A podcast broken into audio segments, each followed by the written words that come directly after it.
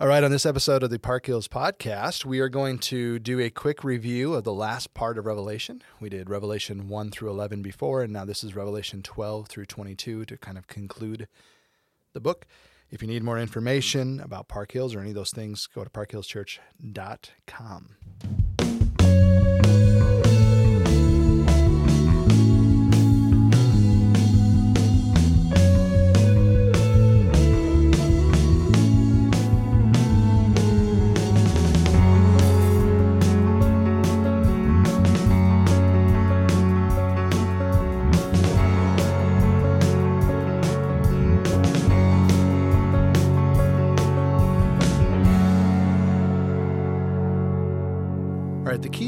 idea that we brought up in the earlier review was that revelation can be anchored a few different ways. And one of the ways you can anchor revelation is by using the phrase, after this I saw, or after this I looked. And it's used in chapter 4, verse 1, chapter 7, verse 1, and I'm going to pick up in chapter 7, verse 9, and go from there into chapter 12 and on. So it starts in chapter 7, verse 9, saying, After this I looked, and you begin to see this, this idea of a multitude worshiping God uh, under the throne, and just in the expanse of heaven, this, these, these individuals are there, and they're protected by God now, and they're with Him. And that leads us into a number of different ideas from chapter 8, 9, 10, and 11 that all sort of build into this idea that God's judgment is beginning. God is pulling individuals, angelic beings, from their post and as things are starting to progress, he is going to allow the world to eat itself alive, basically. And then on top of that, he's actually going to add to the judgment and do things his way. So this begins in chapter 12 with the woman and the dragon. So God has given the woman a child that is going to change the history of the world. And, and as mentioned in the sermon, this is something that clearly is talking about the birth of Christ, and from Christ, who is the perfect representative of Israel and the perfect representative of Adam, the one who we've been waiting for from the beginning of time, the perfect man who stands in the place of human beings and does what needs to be done so that we might have salvation. He births a group of individuals called the church at the end of chapter 12 and the dragon who has been cast out of heaven, the this Satan, this Satan figure, the Satan, the the devil, all of those words are used of him in Revelation. He is cast out of the presence of the Lord and now is is at war with the church, which explains to John's readers in the first century and then all the way up to us today why it feels like we are constantly bombarded with our faith, that we are constantly having to defend ourselves, constantly having to stand up for Jesus, even though the world uh, says it's nice about ideologies and things like that, but it clearly is against us. And we always feel like we're under fire. And this is why. Chapter 12 says the dragon is out to get us, and he's going to constantly be pushing it back on us. Which leads us into chapter 13, and there's two beasts that are introduced. The dragon sends one individual who is basically a strong political leader who's going to run the show. Uh, and the second beast is the religious oriented uh, leader that's attached to the other beast. So these two beasts start to run the show. And what's crazy is in the first century, these individuals sound a lot like the emperor and his priests. It sounds a lot like the fake emperor worship idea that you see in the first century. But what's even crazier is we've seen individuals throughout history follow in the lines of these beasts and do kind of the same thing. So when you get to the end of chapter 13 and it talks about the mark of the beast being 666, you have to notice that that's one under seven. And if seven is holy, holy, holy, which is what you see with the seven bowls and trumpets and seals, or the, the fact that God is holy, holy, holy, the idea that seven would be repeated three times shouldn't surprise us. The fact that six would be re- repeated three times means it's just less than perfection. Uh, it's, it's a human striving after what God wants to do. And so you might see uh, Nero in that number, or the emperor and the emperor worship cult, this, this thing that was created by the Romans to celebrate the emperor and who he is. You might see 666 in that and say, okay, that's all that is. But so clearly throughout history, there have been other individuals who have picked up that mantle and run with it. And as I said, our staff has under the impression that there is one coming who is going to fulfill this in a way that we haven't seen yet. And so when this individual, the final beast of all the beasts, so to speak, comes, it's going to be on a level that we just haven't seen yet. What's crazy is there's one other place in Scripture where 666 is used, and I'll let you do your homework to find out where that is, but I'll give you a guess that it's in the Old Testament. And when you locate it, I think you can start to connect the two numbers a little bit and realize what's happening and why that's significant. And if not, send me emails, and I'd be happy to do a little podcast on just that.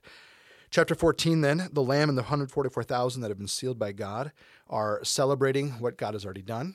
And in chapter 14 as well, uh, we have three angels that begin to give woes to the earth and say, "You need to pay attention, follow, don't don't go after Babylon, go after God.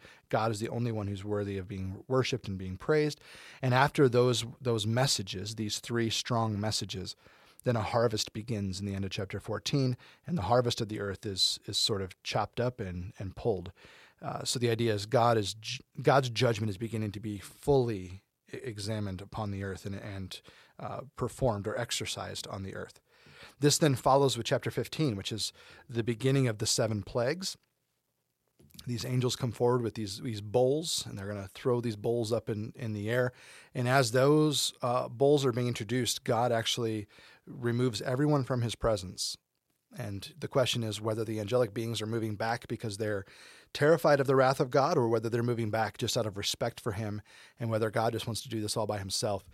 But then in chapter 16, these bowls begin to be poured out. And the judgment that we've been talking about beginning in Revelation all the way through this point are this is the, the judgment upon judgments. It is just bad. The, the world is completely destroyed.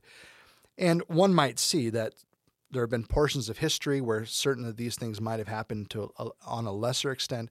But the idea here, I, I, think of what John is pointing at, is that this is a a completion. Uh, but at this point, when the bowls are poured out, there's no question. The, the world is finished. It's done. God's finished.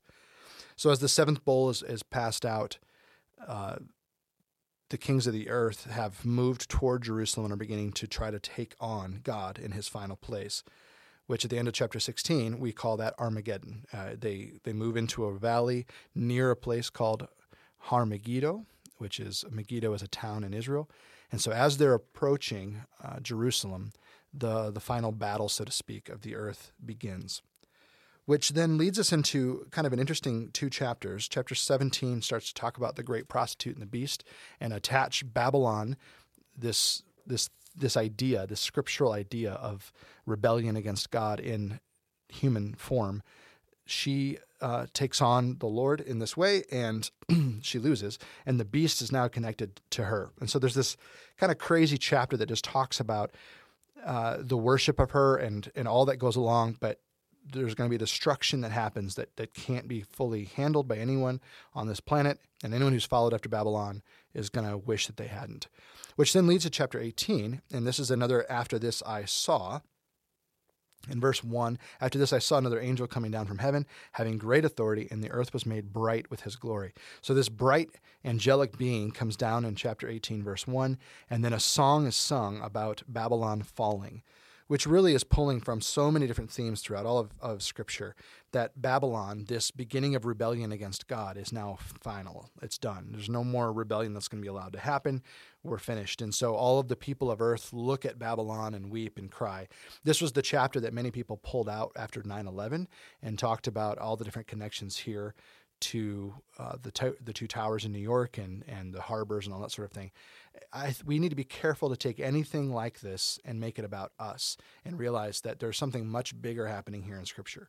It might have applied uh, in a portion to what is happening in America on that day, but America is not the center of the universe, and America is not the center of even the scripture here in, in, Revelation 18. So we just need to remember that this idea of Babylon is this theory, this idea, this this theme throughout all of Scripture of the human rebellion against God. It began with a tower that was built in the plain of Shinar uh, in Babylon, and now Babylon has grown into her fullness, which at the time of John would have been uh, potentially Rome also would have been potentially the, the religious leaders in Jerusalem who have crucified Christ. So there's there's a lot of things happening. Anybody who's a leader, who's in charge, who is corrupt and doing something that's human or beastly, as opposed to being a new creation in God, they are all a part of this idea of this rebellion of Babylon. But in chapter 18, Babylon has fallen. There's nothing left left of her. She's got no chance. She's got nothing else to do. Which moves us into the last transition of Revelation. Re- uh, Revelation 19, verse 1 says, After this I heard what seemed to be the loud voice of a great multitude, and praise begins. And as praise begins, a marriage supper begins, and the rider on the white horse rides down, and his speaking ends the battle. It's over. There's no fight that actually needs to happen. The, the word of God speaks, and the word finishes it all off. And then he reigns for a thousand years, and then Satan is finally defeated after that. And the great white throne of judgment is placed in its spot, and everyone begins to be judged from there. And that's the end of, of that part of the story, which leads us then to chapter 21 and 22.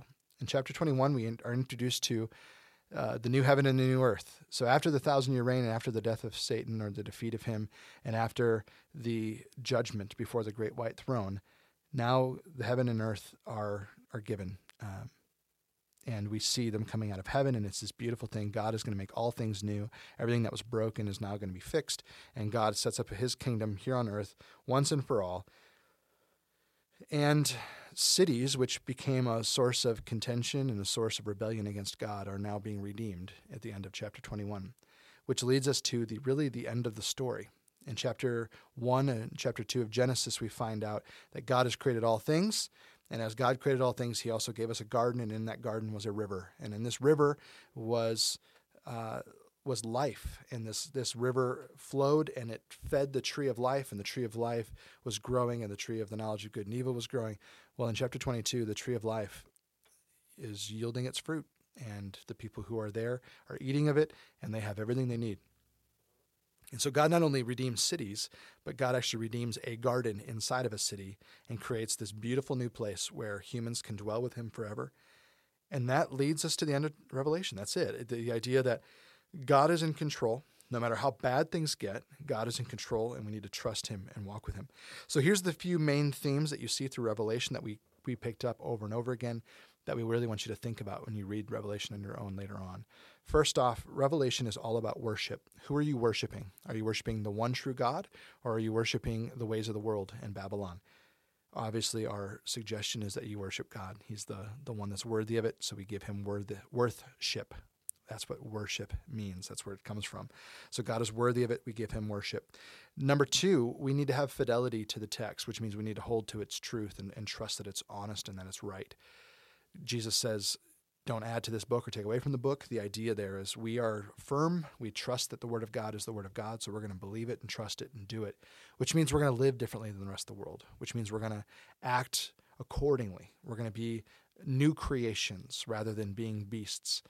And if we're, uh, you know, staying true to the text, if we're following God, it means that we're not going to follow the ways of the world, even if it means our own death even if it means that we're going to live differently and act differently than the rest of the world to the point where we end up, you know, perishing because of it, or they they take our life away because of our ridiculous faith, we are going to stand firm. And so that was John's message to the first century believers, saying, stand true, stand tough, follow Jesus, do things his way, don't follow the way of the world. And if you don't do that, if you die, it's a you know, if you die, it's okay. God's in charge. And if you choose not to follow God and you choose to avoid death, uh, that's probably not the best way to go. So just be mindful of that. And the last major theme of Revelation that we really want to focus on is the idea that we want Jesus to come soon. The book ends with, Come soon, Lord Jesus, come. May we have that prayer. May we live that way in our life. May we choose to walk with Him.